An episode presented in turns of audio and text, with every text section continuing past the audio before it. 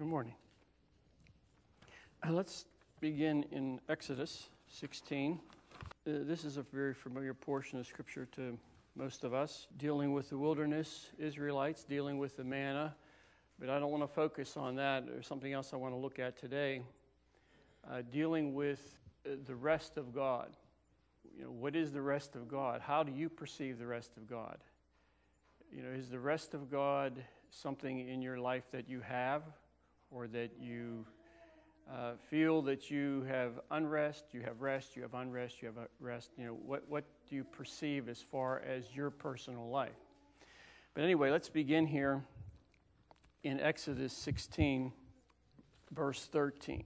So it was that quails came up at evening and covered the camp, and in the morning the dew laid all around the camp.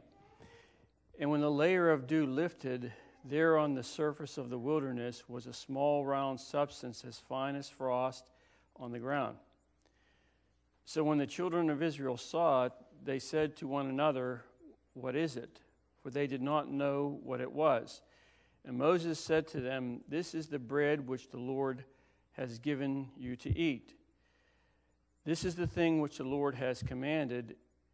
Let every man gather it according to one's need an omer for each person, according to the number of persons. Let, him, let every man take for those who are in his tent. Then the children of Israel did so and gathered some more, some less.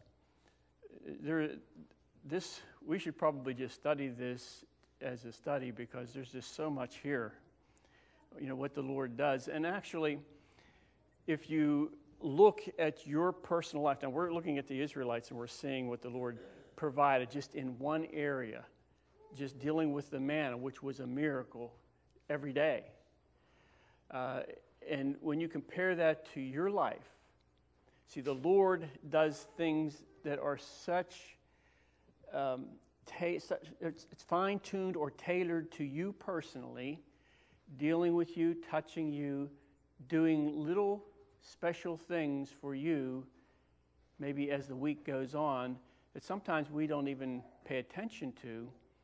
But yet, the Lord, he's, He has this eye for detail, and you can see that in many scriptures, even with the manna here. Uh, and He has an eye for detail in your life so that the Lord doesn't overlook much. Uh, he sees, you know, of course, He sees everything, but he looks and he sees and he, he starts to move in certain ways so that the detail that he is looking at there, he begins to show sometimes and reveal. Anyway, verse 18 So when they measured it by uh, omers, he who gathered much had nothing left over, and he who gathered little had no lack. Every man had gathered according to uh, each one's need. And Moses said, Let no one leave any of it till morning. Notwithstanding, they did not heed Moses, but some of them, and this, is, this phrase is used twice here, some of them, not all of them, some of them, left part of it till morning, and it bred worms and stank. And Moses was angry with them. So they gathered it in the morning, every man according to his need. And when the sun became hot, it melted. Now, we're getting to where I want to go with this here. And so it was on the sixth day that they gathered twice as much uh, bread, two omers for each person, and all the rulers of the congregation came and told Moses. Then he said to them, This is what the Lord has said Tomorrow is the Sabbath rest, a holy Sabbath to the Lord. Bake what you will bake today, and boil what you will boil, and lay up for yourselves all that remains to be kept until morning. So they laid it up until morning as com- Moses commanded, and it did not stink, nor were there any worms in it. Then Moses said, Eat that today, for tomorrow is a Sabbath to the Lord. Today you will, find, uh, you will not find it in the field. So the, the seventh day, there was no manna. The sixth day, there was twice as much.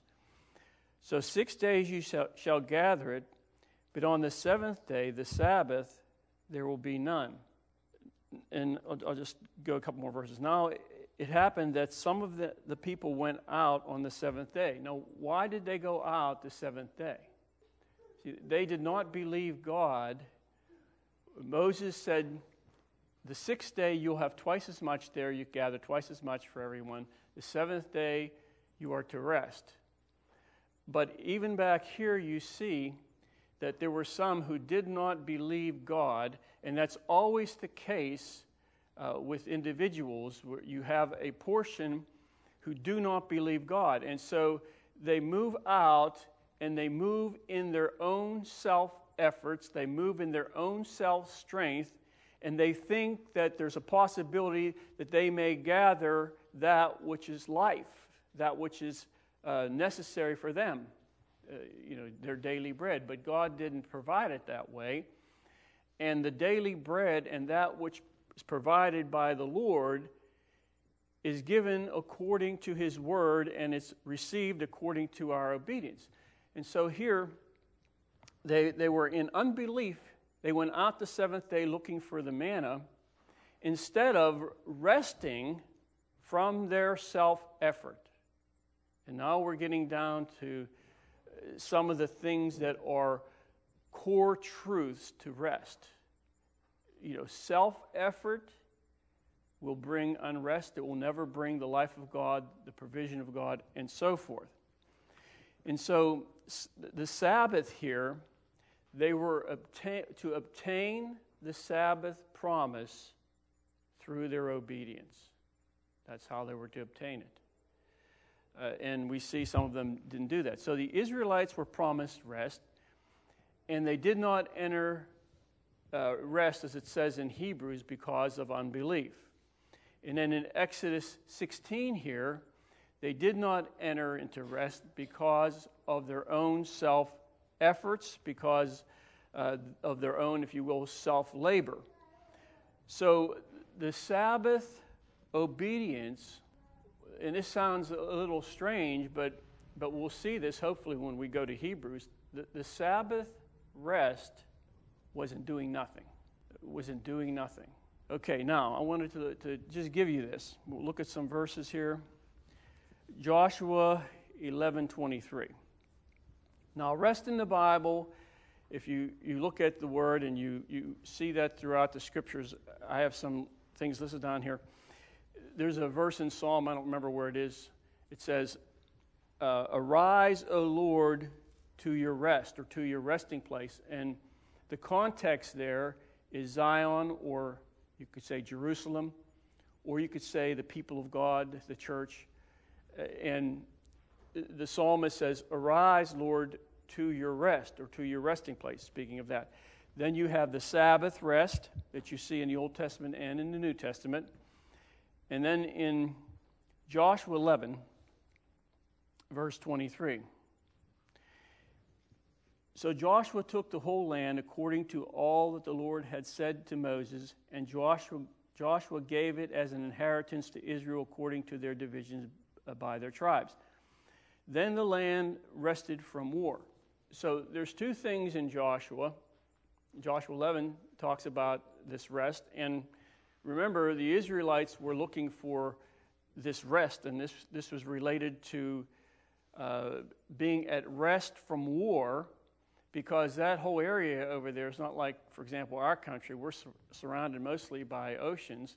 Over there, there has been a history. You can go back in history as far as you can, you can uh, research, and you will always find that whole area, in the Mediterranean area, and uh, that whole area around Palestine, in northern Africa, that whole area, because there was no, there's no borders really by oceans or anything, there was always war. And the Israelites, when they come out of Egypt and they were going toward the promised land, the Lord was going to bring them in, but of course we know He didn't. But in Joshua's time, they go in and they find that there, are, there is one host, hostile tribe after the other, one hostile group in, in city after city after city. They would, they would encounter them. So they wanted this rest from war. And then it, there's another place in Joshua, and I don't have it there, but uh, in my notes, but it's toward the later latter part of the book, and talks about that God gave them rest. So uh, that may be referring also to this, this thing with you know, resting from war, but it seems to me that, that he gave them something more because they were obedient to God and went into the land, not like the Israelites in the, in the wilderness who were in disobedience. So there was more than just a rest from war, there was something else available to them that God gave them rest. And some of them probably came into that, um, spiritually speaking, and some probably didn't, just like today. And then in uh, Second Chronicles, I have this t- uh, typed out so I don't have to turn there. This, this is Asa, the king. I, I think he was the king of Judah. But they're being attacked. I don't even remember who it was by the Philistines. I'm not sure.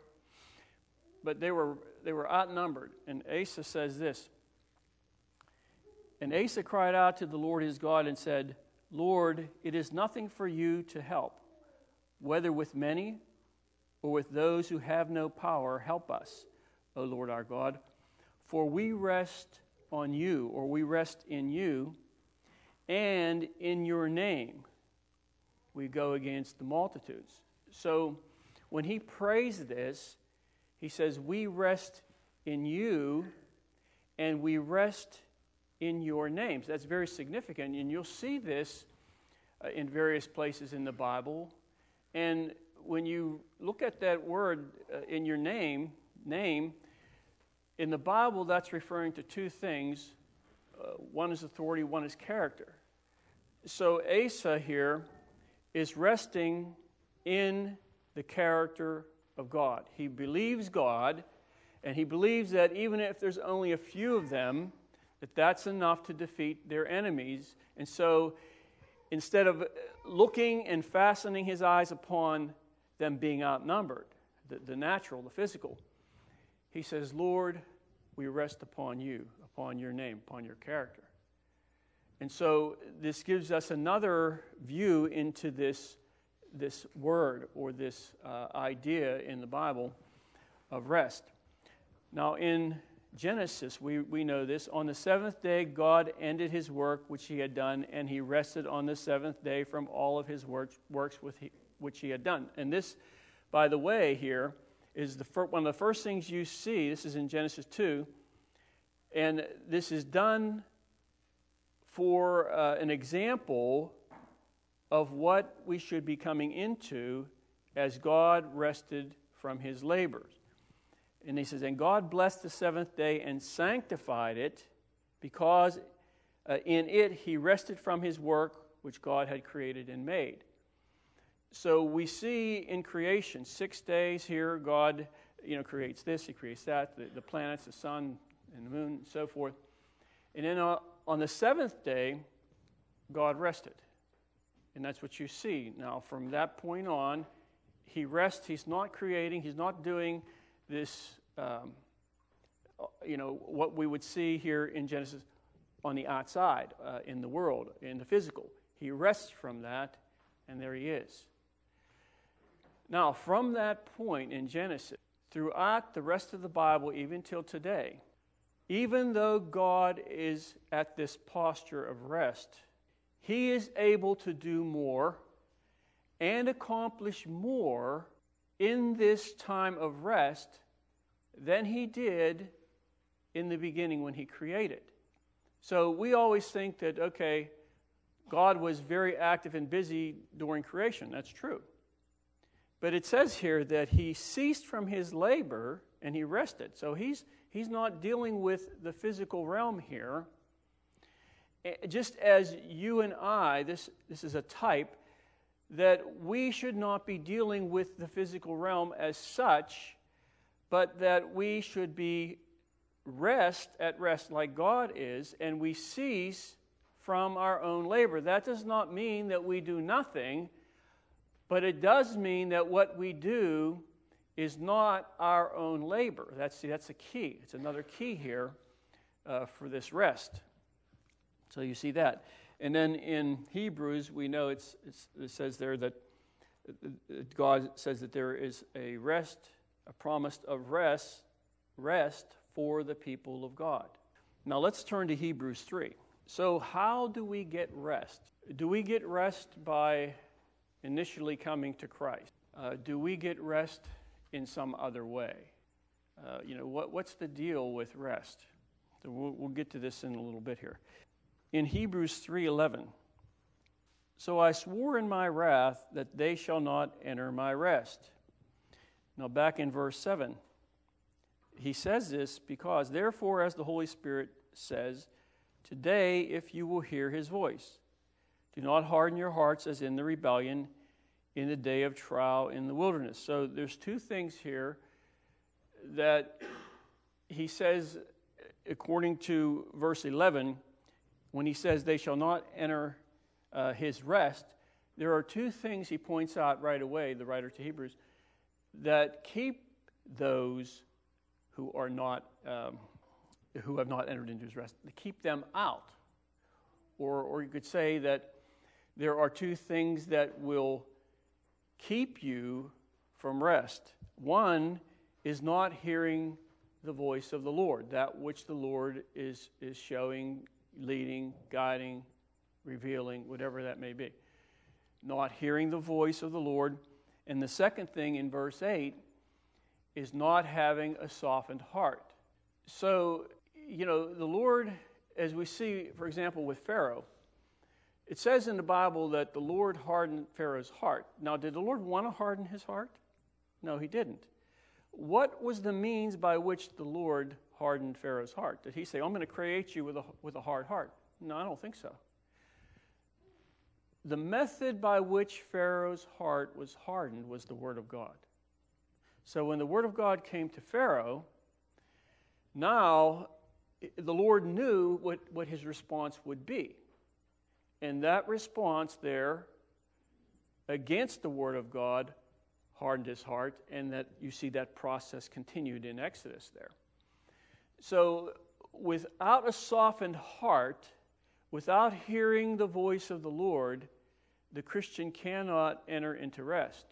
It just can't because these two things there kept the Israelites from entering into his rest. And he says that, as we said in verse um, 11. Now, whenever we hear rest, different thoughts may come to us. And I was actually sitting, sitting down and thinking, okay, when, when we hear rest initially, what do we think, the rest of God? What is our expectation as far as rest? And one of the things I believe is people think that it's the absence of pain or the absence of labor or uh, the absence of that which is disagreeable. So if I don't have these things, I'll have rest. Well, that's not necessarily true. See, and, and secondly, rest is not necessarily inaction. It can be, you know, if that's the Lord leading in that way, but rest is not necessarily in action. You know, rest can be in doing. And then this is a big thing. Well, a person may say, Well, I don't feel I am at rest, I feel I am in unrest. Now, is rest based upon your feeling, or is rest based upon something else? Is it based upon uh, a relationship? Is it based upon character and, and so on? Or is it based upon feeling? So there can be a lot of things in the, in the natural, in the physical, that can cause a person unrest. And where you feel, you know, I mean, too much caffeine will do that. You'll feel like, oh, Lord, I'm in unrest. And you know. But that, that may not be reflective of your spirit. See, so unrest is not a feeling. Now, if you're out of the will of God and you're not in the purpose of God, you may feel like you know your life is caving in. You may feel you're in unrest, and that may be reflective of where you are. But if you're in the will of God and you're walking with God, your feelings are not, um, can I say, they're not a um, indicator of whether you are internally at rest. See, because the way God has made us, he made, he made us with a brain. And your brain has some 100 billion electrons, neutrons, whatever it is, cells. And those cells are stimulated by some type of physical stimulation. For, for example, now after we leave here and we go home and it's two or three o'clock, you may be stimulated to eat something when you see or smell food. So you see and you smell, and now the, the cells in your brain begin to form thoughts about, okay, I now hunger, hunger, and I, oh, I want to, to eat, and, and that's just one example. And so now you feel hungry based upon what has happened here in your mind. See, so that cannot be the basis for rest. You know, rest is something different. Now, in Psalm 37, and I want to read one verse from Hebrews here. See, God intends that we as Christians should enter into rest. It's very plain in, in the Bible. There remains, uh, therefore, since a promise remains of entering his rest, lest, um, let us fear lest any of us should seem to have come short of it. So, first of all, God intends rest. And in Hebrews, it says that we can fall short of that rest as a Christian. He's speaking here in Hebrews to Christians. So, being a Christian initially, I believe that God does something and we're, we're placed in this, this position of rest. But disobedience will keep you from rest. It says that in Hebrews. Let me, let me read that for a minute here. Let us therefore uh, labor or be diligent to enter that rest, lest anyone fall according to the same example of disobedience. So, disobedience can keep us from rest. Now, in Psalm 37, I think we'll read, read more than one verse here. Verse 1 Do not fret because of evildoers, nor be envious of the workers of iniquity, for they shall soon be cut down like the grass and wither as the green herb. Trust in the Lord and do good, dwell in the land and feed on his faithfulness. I like that. Feed on his faithfulness. Delight yourself also in the Lord, and he shall give you the desires of your heart. Commit your way to the Lord, trust also in him, and he shall bring it to pass. He shall bring forth your righteousness as the light, and your justice as the noonday. And then David says, Rest in the Lord and wait patiently for him. So remember, with David, Saul is out to kill him. And if anything would take a person out of unrest, it would be the threat against their physical body, to, threaten to kill you. And this was no idle threat. Saul chased David all over the country. And so when David here says this, um, do not fret because of evildoers. And then he says in verse 7, rest in the Lord. He's saying something, and he's giving us something from his experience. This is not something from his head, but it's a life application here where David learned that even though Saul was coming after him and he had to flee, see, see rest, rest is not necessarily inactivity. David had to, had to flee. But he learned to trust in the Lord, he learned to believe God, and he learned to rest in God. Now, his outward circumstances, there was no rest. There was no rest in his outward circumstances. He went from place to place to place. He went from here to the, the caves of Adullam. He went all over the place. But yet the Lord was teaching him something, and he was able to maintain in his inner man the rest of God. And that's why he says here, rest in the Lord. So, rest, and I was going to write this down, but you can write it down if you want. Rest is a spiritual posture that we enter into and that we stay in through faith. See, it has nothing to do whether you're sitting here and resting now on your, on your pew here. You know, your rest. Uh, it's not dealing with physical rest. The rest that we see in Hebrews is dealing with something much different than the physical. It's a spiritual position that a person enters into and remains there. And the reason why I say remains there is because a constant disobedience will bring unrest. It will keep them or keep one from the rest of God. So here the Lord provides the rest, and David says that you should rest in the Lord, but unless uh, the Lord is able to um, work in our lives in such a way that we know and we experience that rest, then we may not really understand what it is or understand much about how to stay in that place. Now, in Psalm 9, Psalm 9, verse 10, and those who know your name will put their trust in you, for you, Lord, have not forsaken those who seek you. So, those who put, um, he says, those who know your name. And again, it's referring to not his name. Remember, the Jews were not even allowed to pronounce his name. So, it's not dealing with, you know, Elohim, eh, eh, the name of God, Yahweh. It's dealing, that when it says name, it's dealing with the character of God. Those who know your character will put their trust in you. See, that's where, you, where your rest is going to be found. And see, putting your trust in Him will mean that you will obey His word when His word comes to you.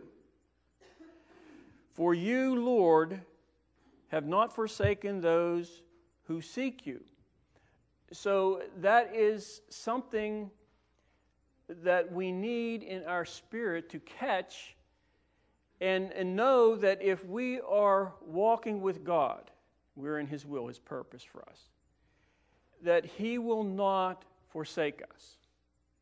It doesn't matter where we are or what we're doing, He will not forsake us. And if, if we can understand that and, and get that, that will really help us uh, and every time, I, I remember, every time I was on the mission field, there was always something major that happened where you could lose that, you know, I'm resting in God and, you know, there I will be.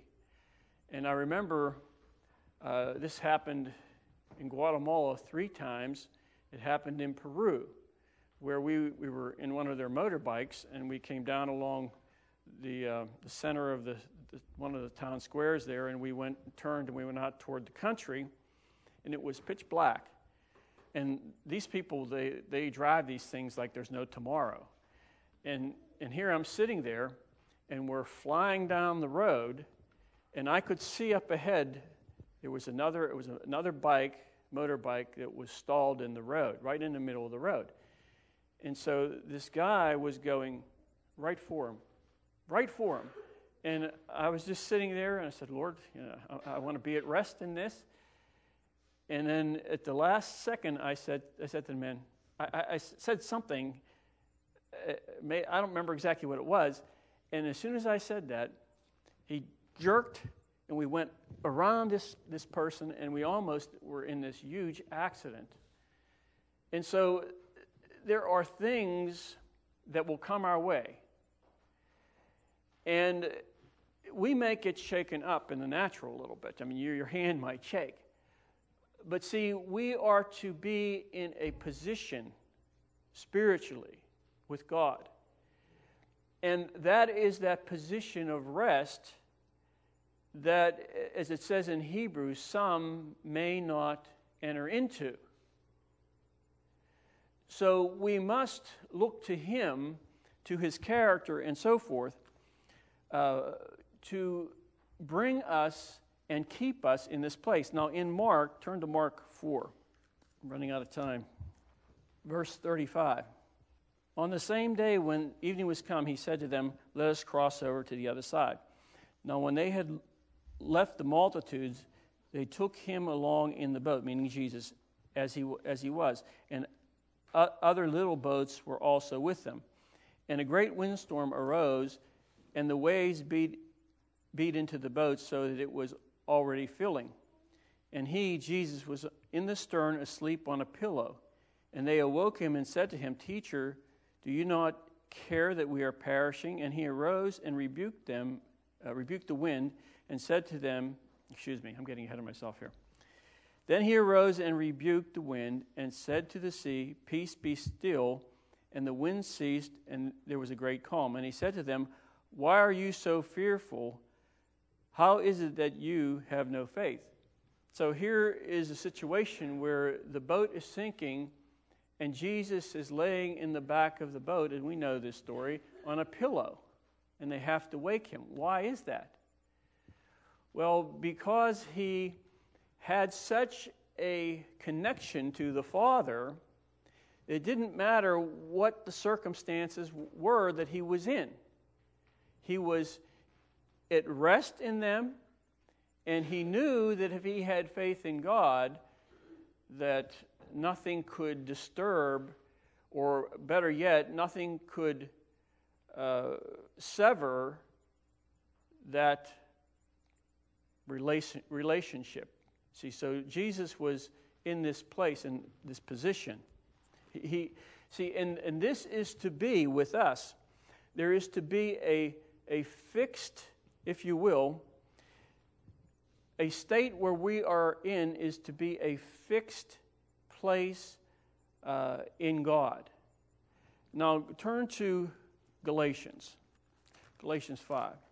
See, we are to be fixed in God, or a better way to say that is that we are to possess the character of Christ to some measure.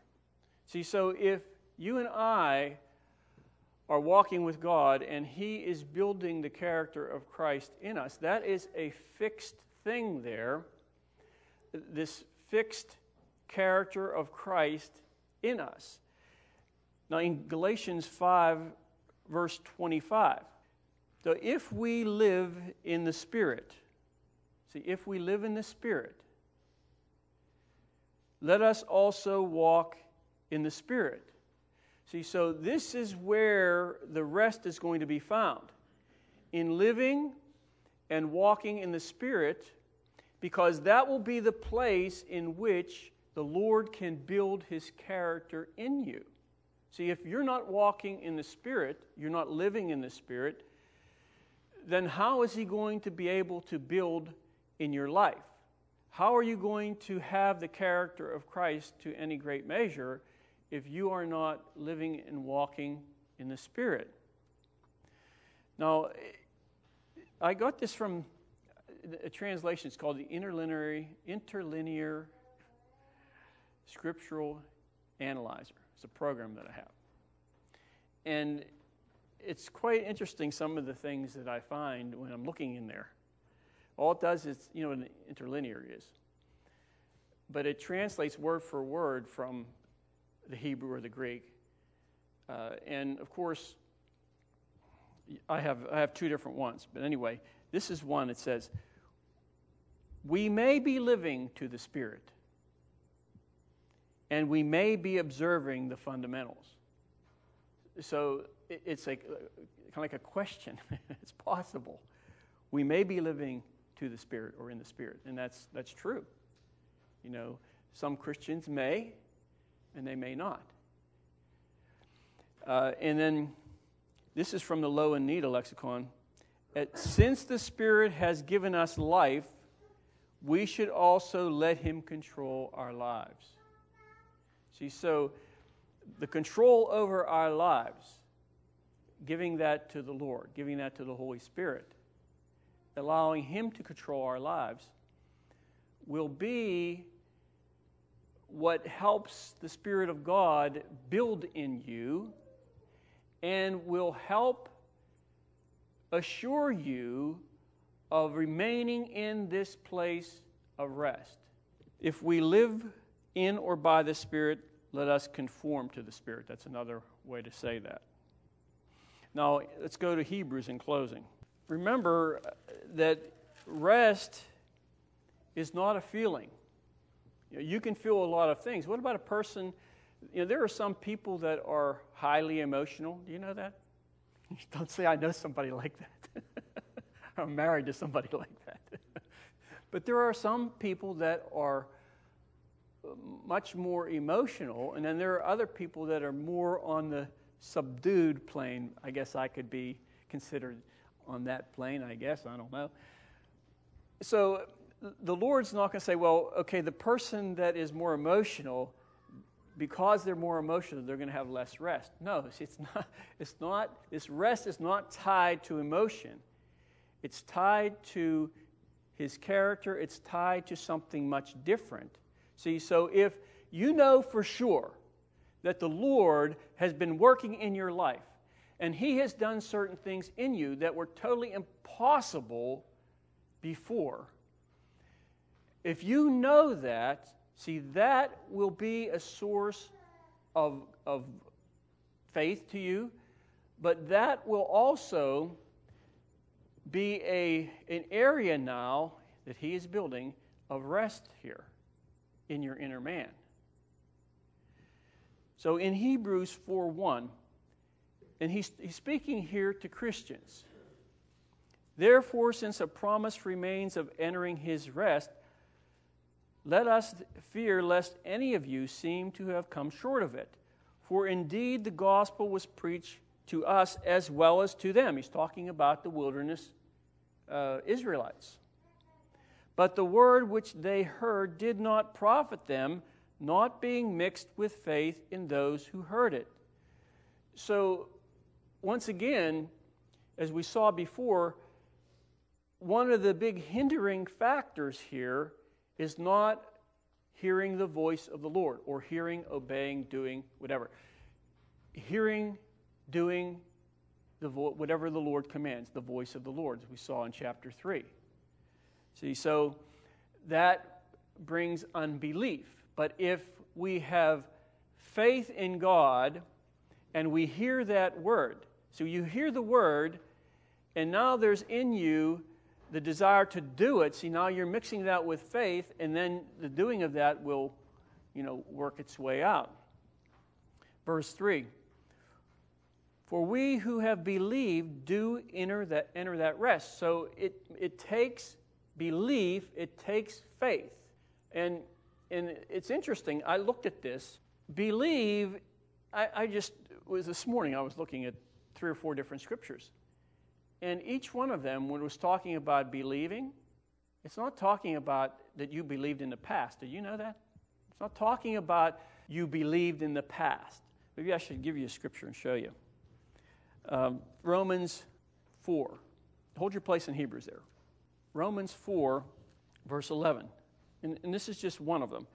For he received the sign of circumcision, a seal of the righteousness of the faith which he had while he, he still while he had which he had while still uncircumcised, that he might be the father of all those who believe.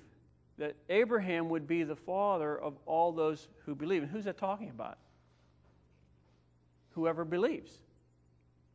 And that word believe there, and in 1 John there's another example, and then there's another one in Galatians.